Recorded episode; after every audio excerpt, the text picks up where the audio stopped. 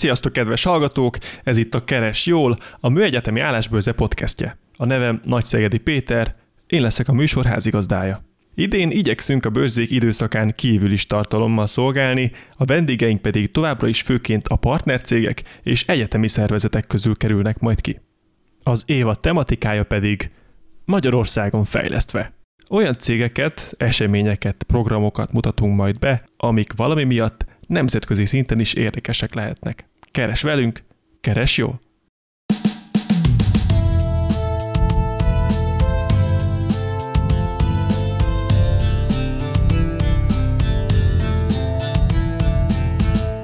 Sziasztok, kedves hallgatók! Ez itt a Keres Jól, a Műegyetemi Állásbőrze podcastje. A mai vendégem Márta László, a Procter Gamble csömöri gyárának vezetője. Szia László!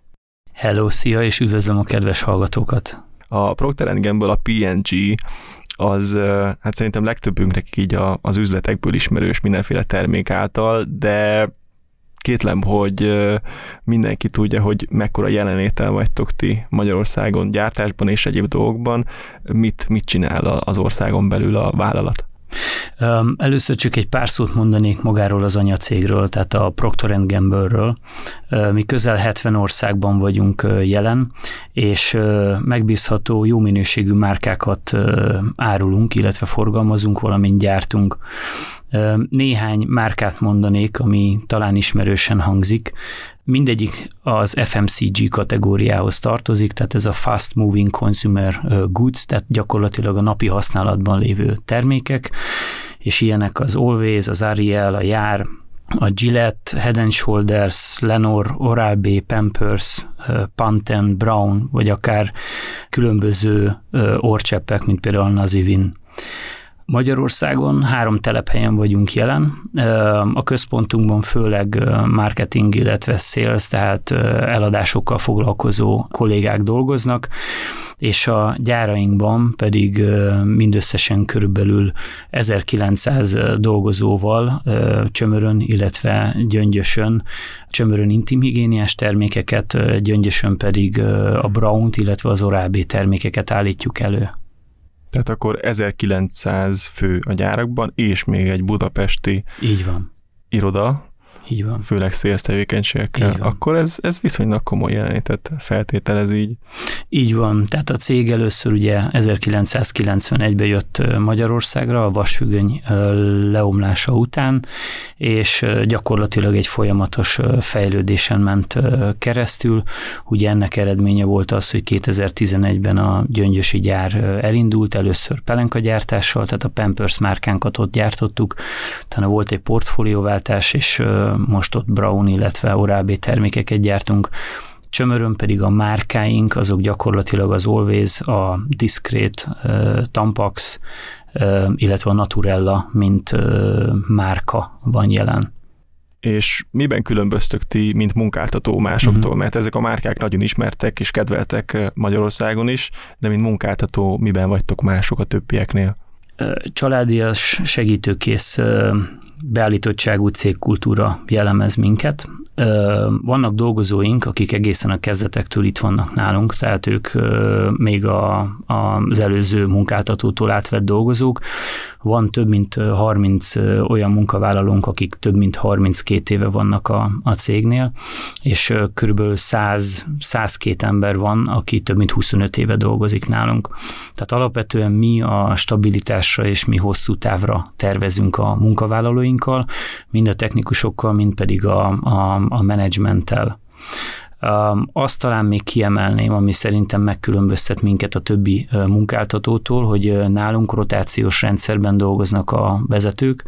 Ez azt jelenti, hogy mindenki két-három évente új munkakört tölt be, és ezáltal van lehetősége különböző képességeket magára szedni, illetve a cégünk az belülről építkezik, tehát alapvetően mi kifejezetten kezdőket keresünk a munkaerőpiacon, pont ezért van az, hogy ugye 18 évesen kezdenek a technikus kollégák, és 22-23 évesen kezdenek a, a mérnök kollégák, és van olyan munkavállalónk, aki egészen 72 éves koráig dolgozik a cégnél.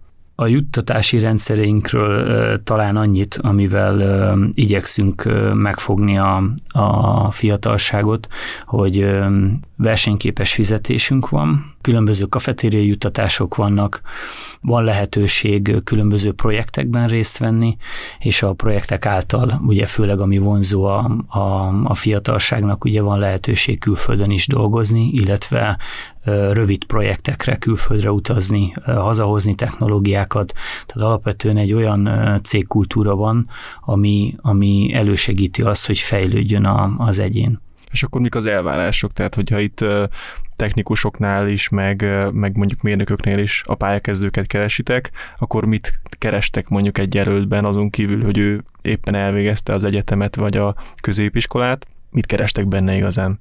Amire mi kíváncsiak vagyunk, hogy, hogy hogyan tudnak a, gondolkodni a fiatalok, hogy mennyire képesek a fejlődésre, tehát az nálunk nagyon fontos szempont, hogy a fejlődésre képes legyen a, az egyén, és hát technikai területen, főleg technikai területen keresünk új belépőket, és ezen kívül vannak olyan lehetőségeink is, most itt gondolok a különböző gyakorlati munkákra, Nálunk a nyári munka, nyári gyakorlati munka annyira nem jellemző, viszont egész évben vannak gyakornoki pozíciók, amik milyen 6-12 hónapos pozíciók, ők végigmennek a felvételi procedúránkon, és gyakorlatilag, amikor végeznek a, ezzel a gyakornoki pozival, akkor nekik általában állást szoktunk ajánlani, és a felvételi procedúra nélkül őket át tudjuk venni. És gyakornokként mi vár valakire a, a PNG-nél? Nagyon jó kérdés, több területre keresünk gyakornokokat. Úgy tudnám röviden megfogalmazni, hogy veszteség csökkentés a legfőbb feladat, és ezt úgy tudod elképzelni, hogy egy-egy folyamatot kell optimalizálni. Ez lehet munkafolyamat, ez lehet egy gépegységnek mondjuk a, a selejtcsökkentése, tehát egy fókuszált területet kap meg a, a gyakornok, vagy aki kezd nálunk ugye folyamatmérnök, és ugye az első három-hat hónapban az a feladat, hogy ezen dolgozzon, de ettől függetlenül, illetve emellett egy komplett onboarding programunk van, ami ugye megismerteti a, a jövőbeni munkavállalót a vállalatirányítási rendszerünkkel, a különböző területekkel, illetve ugye egymással is, tehát ilyen önszerveződő tréningek keretében megegyeznek a, a, a kollégák, hogy akkor mikor, melyik tréningre hogyan tudnak együtt elmenni, erre jelentkeznek. Van egy rendszer, ami ezt segíti, és hát a három vagy a hat hónap végén ugye van egy megbeszélés, ahol, ahol megnézzük, hogy hogy haladt az egyén, illetve hogyan sikerült a, a projekt munkája, vagy a veszteség elemzése. És akkor ilyen rotációs dolgokra esetleg számíthatnak, hogy mm. többféle területen próbálják ki magukat gyakornokságok alatt? A gyakornokság alatt ez nem jellemző, van rá példa, de ott igyekszünk egy területre fókuszálni, mert ez a három-hat hónap, vagy ez a, akár a 12 hónap is nem elég arra, hogy, hogy több területen kipróbálják magunkat, magukat. Ettől függetlenül, hogyha valaki teljes értékű munkavállaló, akkor van egy, van egy olyan rendszerünk, ahol évente dokumentáljuk ugye a céljainkat, illetve az, hogy milyen karrier interesztünk van, tehát milyen karrier lehetőségeket szeretnénk kipróbálni, és abban a leírtak szerint próbálunk mindenkinek segíteni abba, hogy a karrier céljai azok megvalósuljanak, és nyilván a rotációs rendszernek köszönhetően folyamatosan rotáljuk a, a dolgozókat, illetve van lehetőség nyilván ezáltal előrejutásra is. És hogyha valakinek megtetszik mondjuk az új hely, tehát hogy így próbálom így a lényegét megfogni az egésznek, hogy az a cél, hogy mondjuk az eredeti pozíciójában jobban teljesítsen valaki, és akkor visszatér mindig az eredeti helyére, de most már egy picit többet tud, és picit gazdagabb az ismerete, mert megnézett valami mást is, vagy van lehetőség arra, hogy megkóstoltam most ezt, tetszett, és maradnék mondjuk. Mind a kettőre van lehetőség, tehát igyekezzük megtalálni a, a, az egyénnek, illetve a vállalatnak is a legmegfelelőbb rotációt. talán a legjellemzőbb az első, amit mondtál, hogy ugye egy területről valaki kikerül, felszed némi tudást, egy másik területen visszajön, akkor esetleg promótáljuk, akkor megint egy másik területre megy. Tehát ezt úgy tudjátok elképzelni, hogy ugye több területe van a gyárnak, tehát a gyártáson belül is ugye vannak különböző technológiáink, van minőségellenőrzés, HR, különböző alapanyagokkal foglalkozó osztályok, van mérnökség, van lehetőség arra is, hogy vállalatirányítási rendszerekkel foglalkozzon valaki, és ugye ez az, ami mm, gyakorlatilag motiválja az embereket, hogy nem egy pozícióból kell majd esetleg nyugdíjba menni, hanem van lehetőség arra, hogy cégen belül, cégcsoporton belül kipróbáld magad több területen. És milyen, milyen a, a, ha nagy képet nézzük, a Procter Gamble az egy, az egy nagyon nagy vállalat így világszinten. Itt a magyarországi rész az mekkora részét képezi ennek, és milyen szerepet játszik az egészben? Hogy tekintenek rátok így a, a vállalaton belül? A vállalatunknak nagyon sokféle felosztási rendszere van. Jelenleg szektor business unitokban dolgozunk, és mi részesei vagyunk a Baby Fem Family Care szektor businessnek. Ez azt jelenti, hogy gyakorlatilag azon a szinten futnak össze a, a szálak, és ezen belül igyekszünk ugye rotálni az embereket, de a leg, a leg talán azt mondanám, hogy a leg markánsabb az, a, az maga a femker, tehát a feminine care gyártás. Jelenleg 16 gyárban van a világon intimhigiéniás termékeknek a, a gyártása. Ezt körülbelül úgy tudod elképzelni, hogy százezren dolgoznak a, a PNG-nél, körülbelül 2000-en vagyunk ugye Magyarországon, és a, a, az intimhigiéniás termékekkel, akik a gyártással foglalkoznak, azok kb. 4500-an vannak a, a világon. Most egy kicsit csalóka, mert ugye a, a 2000-ben benne van a gyöngyösi gyár is, ami ugye nem része a, az intimhigiéniás unitnak. És ott mi az arány úgy a, a két telep között? létszámra csömörös, körülbelül, gyöngyös? Körülbelül egy, egy nagyon picivel gyöngyösön kevesebben vannak, tehát ott a, ott a saját dolgozók azok ilyen 7-800 fő, nálunk pedig inkább ilyen 900-950 fő, tehát egy picivel többen vagyunk. Viszont amit szeretnék még mondani, hogy ugye Magyarországra úgy tekintenek, hogy, hogy abszolút egy olyan ország, ahova érdemes technológiákat hozni, és ugye egy olyan szerencsés helyzetben vagyunk, hogy a mi üzletágunk az növekszik, tehát az intim higiéniás termékek iránti kereslet az növekszik, és ezáltal ugye van lehetőségünk arra, hogy fölvegyünk jelentkezőket. Tehát jelenleg is keresünk, ugye említettem a, a folyamatmérnököket, gyakornokokat, de ugyanígy technikusokat, targoncavezetőket, illetve keresünk HR és HR asszisztenseket, illetve menedzsereket.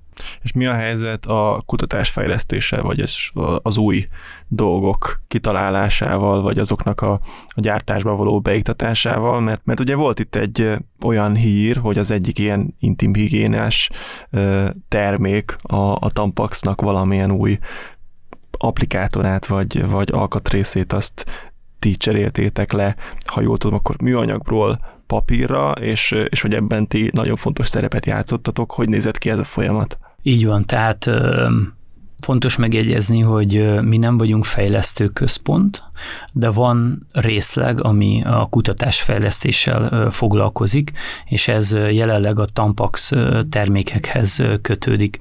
Tampax terméket jelenleg két gyárban gyártunk a világon, az egyiket Észak-Amerikában, a másik pedig itt van nálunk Magyarországon, és valóban az a célunk, hogy 2020-ra minden fogyasztási cikkünk csomagolását újrahasznosítóvá, újrahasznosíthatóvá, vagy újra felhasználhatóvá tegyük. Újszerű megoldásokat találunk ki, és ezekkel állunk elő azért, hogy az ökolábnyomunkat csökkentsük. Uh-huh. Mhm. 2020-at mondtál? 30-at. 30-at. Így van. Aha. 2030-ra. Lehet, hogy 20-at mondtam, de akkor 30-ra. Köszönöm. Okay. És akkor ebben ti is, ti is aktívan részt vesztek, hogy, hogy ez megvalósulhasson. Így van. Tehát Az egyik termékünk, amiket, amit idén kezdtünk el gyártani, ennél a terméknél teljesen megoldottuk azt, hogy teljesen műanyagmentes legyen maga a tampon, illetve a csomagolása is. Erre nagyon büszkék vagyunk, hiszen ezt csak itt Magyarországon gyártjuk, illetve állítjuk elő, és nyilván arra is büszkék vagyunk, hogy hazai mérnökök segítették hozzá a, a, a gyártó sorokat ahhoz, hogy a megfelelő beállítással le tudjuk gyártani ezeket az alkatrészeket sok hónapon keresztül teszteltük az applikátor falvastagságát, a zsinór szakító szilárdságát, valamint a gépsorok átállítását, amíg kialakítottuk a leghatékonyabb megoldást és a legfenntarthatóbb verziót a teljesítmény változása nélkül. Ez nagyon fontos hangsúlyoznom, hogy hogy dolgozunk az ökolábnyomunknak a csökkentésén, viszont a vásárlóink azt várják el, hogy a termékeinknek a funkciója az ne romoljon. Uh-huh. És mivel nekünk nagyon fontos az, hogy a vásárlóink elégedettek legyenek a termékekkel, ezért olyan lépésekben haladunk, ahogy tudjuk garantálni a termékeknek a, a tulajdonságát, hogy akár a netszívó képesség, akár az összes többi funkciója megfelelően, megfelelően működik. Uh-huh. És uh, még annyit tennék hozzá, hogy a, a Tampax márkának most már a műanyagment, teljesen műanyagmentes verzióba is elérhető, amelyel így évente kb. 7,5 millió PET palasznak megfelelő műanyagot takarítunk meg Európában.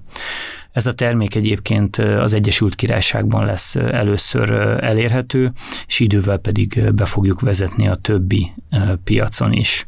Érdekes kérdés ez a, ez a vásárlók igényeinek szem előtt tartása és ugye a, a, a zöldülés útja, hogy, hogy nem tudtok úgy változni, hogy ez igazából a funkciót meg a felhasználhatóságot nagyon érintse, mert hát nem engedik meg a vásárlók.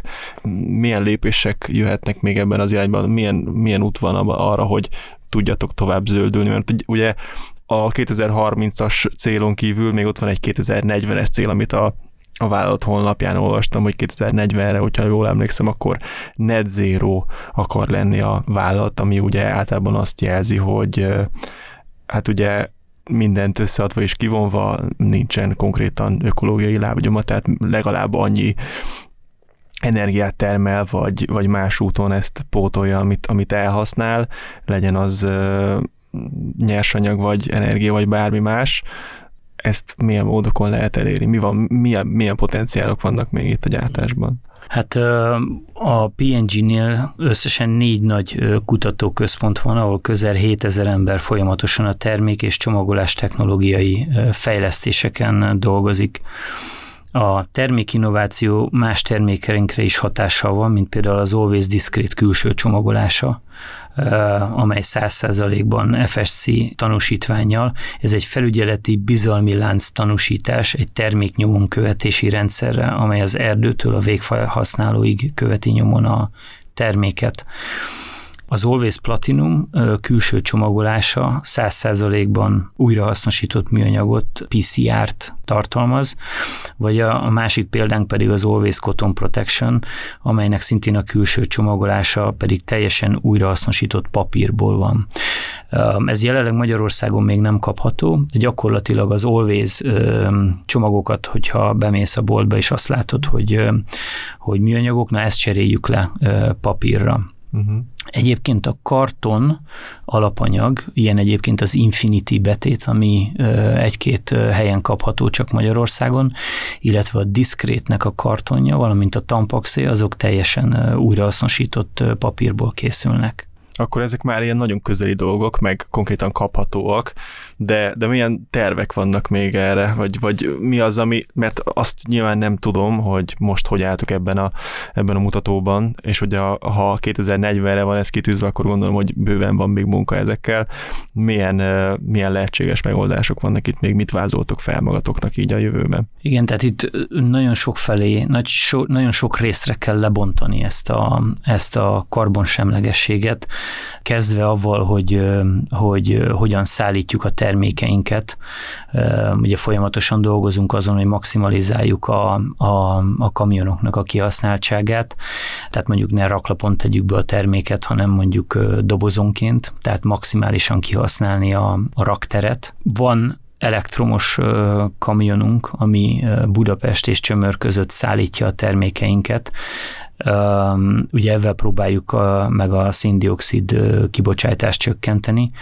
Gyárunk az 2019 óta csak megújuló energiát vásárol, tehát csak megújuló energiával állítjuk elő a termékeinket, illetve azt itt jegyezném még meg, hogy a Budapest gyár volt az első, a teljes Procter um, hálózaton belül, aki először volt uh, Zero Waste to Landfill Manufacturing, tehát gyakorlatilag ez azt jelenti, hogy nem küldünk semmilyen hulladékot, uh, alapanyag, bár, bármilyen hulladékot lerakóba, uh-huh. hanem újrahasznosítjuk anyagában, És újrahasznosítjuk. Uh, nem, um, amit tudunk házon belül újrahasznosítunk. Nyilván az elsődleges cél az az, hogy a selejtünket olyan szintre csökkentsük, hogy ne is keletkezzen ez a, ez a hulladék. Ugye itt jönnek be a, a friss mérnökök, akiknek az egyik fő feladata az az, hogy a mindenkori selejtet azt ugye minimalizáljuk, de ezek a termékek, ami, ezek a hulladékok, amiket hulladékáramok szerint gyűjtünk, ezekből készülnek különböző termékek, mint mondjuk műanyagszékek és különböző más termékek, netszívóanyagok, amiket felhasználunk. Hogy kell elképzelni azt, hogy megújuló energiát vesz egy gyár? Tehát, hogy olyankor kivel szerződtök, és hogyan, hogy onnantól kezdve a ti által felhasznált, az általatok felhasznált energia az biztosan zöld legyen. Ez úgy működik, hogy Genfben van a, a központunk, és onnan gyakorlatilag intézzük a beszerzésünket, és egy ilyen szertifikéten keresztül biztosítjuk azt, hogy a mi gyárunkba csak olyan áramot veszünk meg, ami újrahasznosított energiából készül keresztül. Amin dolgozunk még, hogy vizsgáljuk annak a lehetőségét, hogy milyen más megoldások vannak. Ugye ez a, ez a nagy energiaár robbanás, ez nagyon sok lehetőséget dobott elénk, amin dolgozunk jelenleg is, hogy hogyan tudjuk kihasználni akár a napenergiát szolárral, illetve, mint tudjuk török idők óta, hogy Magyarországon minden nagyváros a geotermikus energia köré épült, hiszen minden nagyvárosban van termálfürdő, azt is vizsgáljuk, hogy milyen lehetőségeink vannak ilyen téren. És térünk kicsit vissza így a, a karrierutakra, meg arra, hogy, hogy milyen álltok dolgozni. Mondtad, hogy mondjuk egy pályakezdőnél azt várjátok el, hogy ugye tudjon, tehát gondolkodásmódot és, és ilyen alapdolgokat kerestek, meg kíváncsiságot, de, de milyen tanácsokat adnál egy jelentkezőnek, aki hozzátok szeretne mondjuk folyamatmérnökétnek jelentkezni, mit lát, mit szeretnél látni egy jelentkezőben? A gyárunk dolgozóit nagyra értékeljük, és szakértelmükbe fektetünk. Tehát amit, amit tudnék tanácsolni, hogy legyenek nyitottak az újra, Nekünk egy elég komplex felvételi folyamatunk van, több tesztel, interjúval, nem kell megjedni, nem kell félni. Igazából ami nagyon fontos, hogy agilisek legyenek, legyenek nyitottak az újra, és legyenek képesek tovább fejlődni, tovább tanulni. Tehát azt tudom mondani, hogy én 19 éve, kicsit több mint 19 éve dolgozom a, a cégnél, nagyon sok területen megfordultam, és az a tapasztalatom, hogy, hogy többféle karrierút van a, a cégen belül.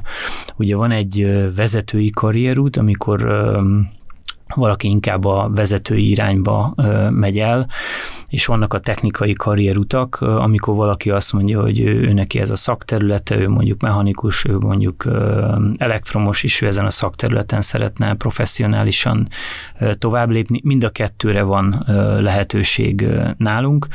Nyilván az elején próbáljuk mindenkit kimozdítani, próbálunk mindenkit kimozdítani a komfortzónából, azért, hogy megismerjék az egyének, hogy, hogy mondjuk nem csak egy területen lehetnek sikeresek. Uh-huh. És ugye itt is, hogyha visszakanyarodok egy kicsit, a rotációs rendszer az, ami segít abba, hogy időnként felnyitjuk a, a szemeket, hogy jé, hát én ezt is tudom csinálni, jé, hát én ezt is meg tudom csinálni.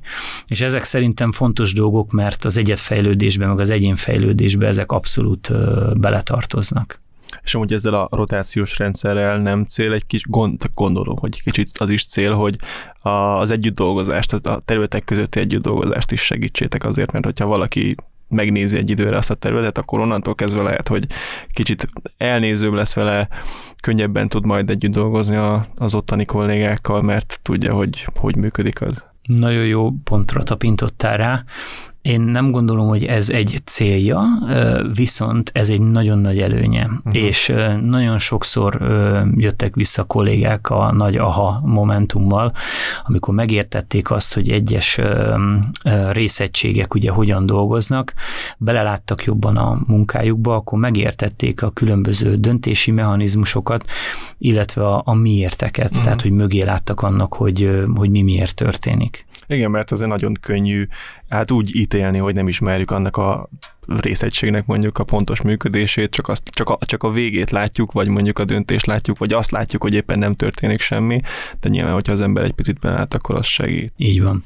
Főleg ugye beszéltünk, elkezdtünk beszélni a karrierutakról. Ugye a a folyamat mérnökség után 3, 6, 9 vagy 12 hónappal ugye a következő lépés a karrierben az az, hogy valaki kap egy gyártóegységet, egy gyártóegységnek lesz a, az irányítója. Ez általában már people leadership is jár, tehát gyakorlatilag kollégák riportolnak a vezetőnek, ez lehet 12-től 24 emberig is akár.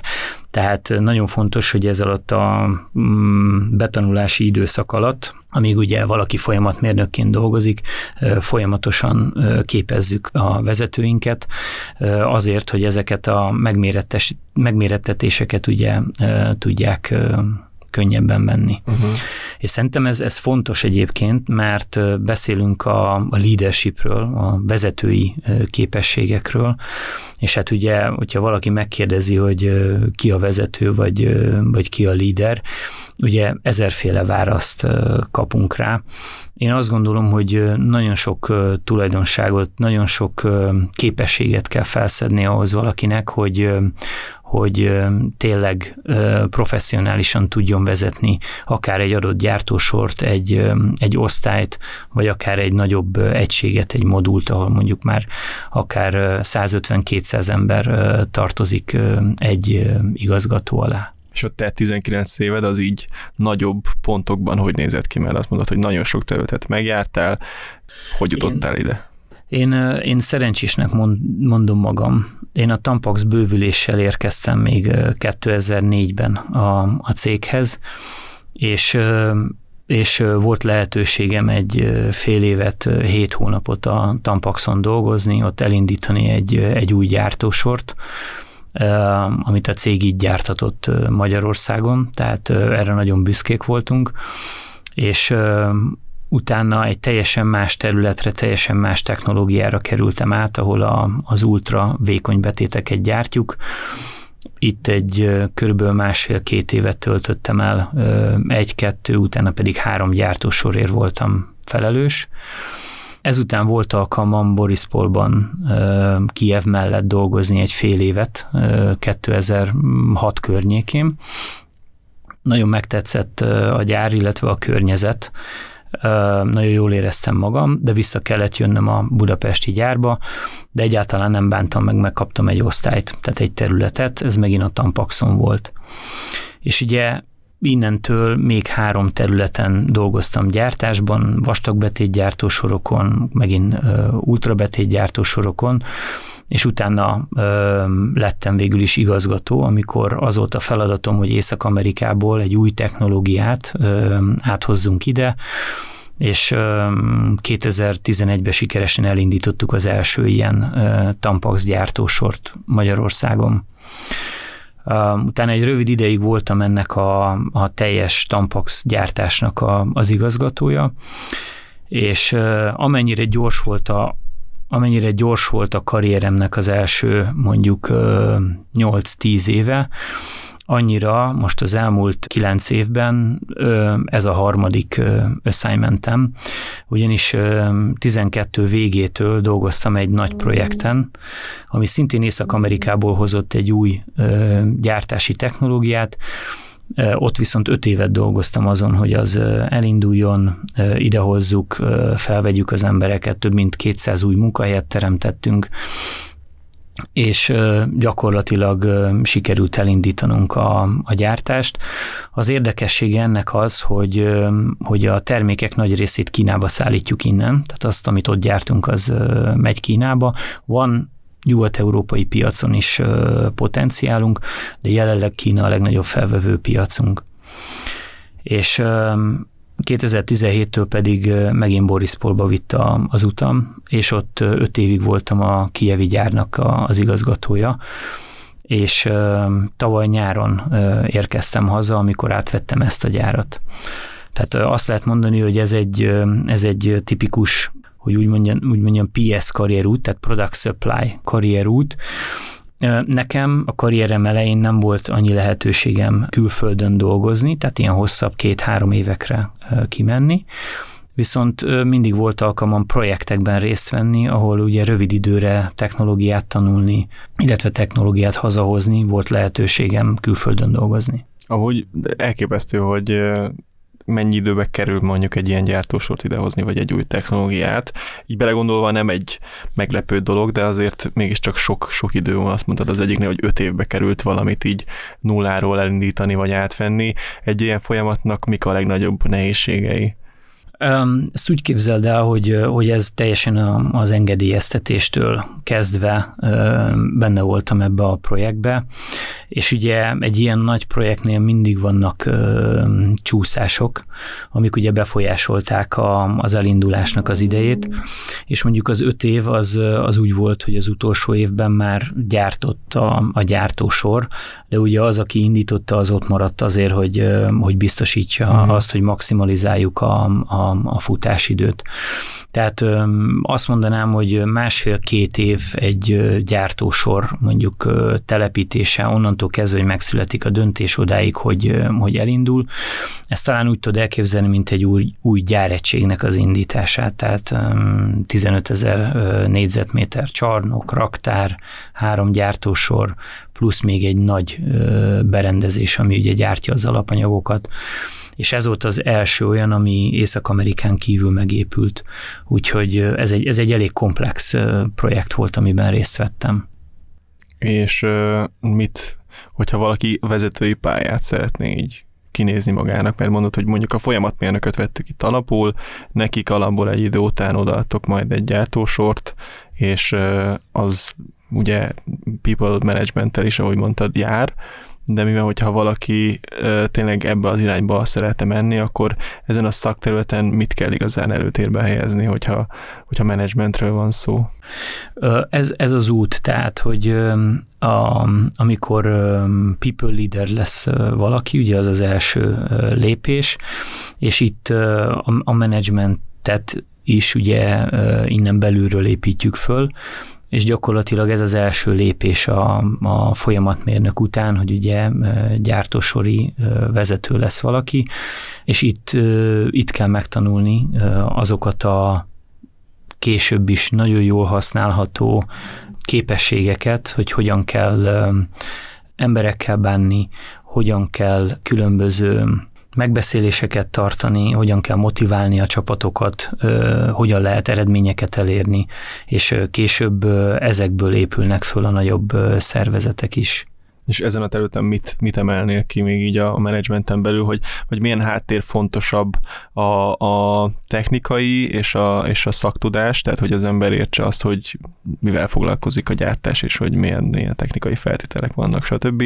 Vagy, vagy ez a, a szimplán menedzseri irány, hogy nem feltétlen értem a hátterét, de mindenki tudok motiválni, és mindenkivel tudok szót érteni? Hát talán a kettőnek az ötvözete. Tehát az nagyon fontos, hogy valaki megértse azt a technológiát, amin, amin dolgozik, viszont azokkal a szakemberekkel, akik 20 vagy akár 30 éve ezen a technológián dolgoznak, velük nagyon nehéz versenybe szállni a tudás tekintetébe. Nálunk a, nagyon fontos a rendszer szemlélet, tehát a vállalatirányítási rendszer. Gyakorlatilag mm, talán a, a cégen kívül ugye Lean a, a legelfogadottabb ilyen vállalatirányítási rendszer, ez, a, ez az, amit mesteri szinten kell elsajátítani a, a vezetőknek, azért, mert ezeket a metódusokat használjuk arra, hogy a problémákat megoldjuk, és ugye vannak rendszerek, amiket üzemeltetünk, és ezeket a rendszereket, hogyha megfelelően üzemeltetjük, akkor gyakorlatilag egy vezetőváltásnál sem fog megbicsaklani a gyártósoroknak az eredménye, hiszen ezeket a rendszereket kell tovább futtatni. László, köszönöm szépen a beszélgetést. Köszönöm.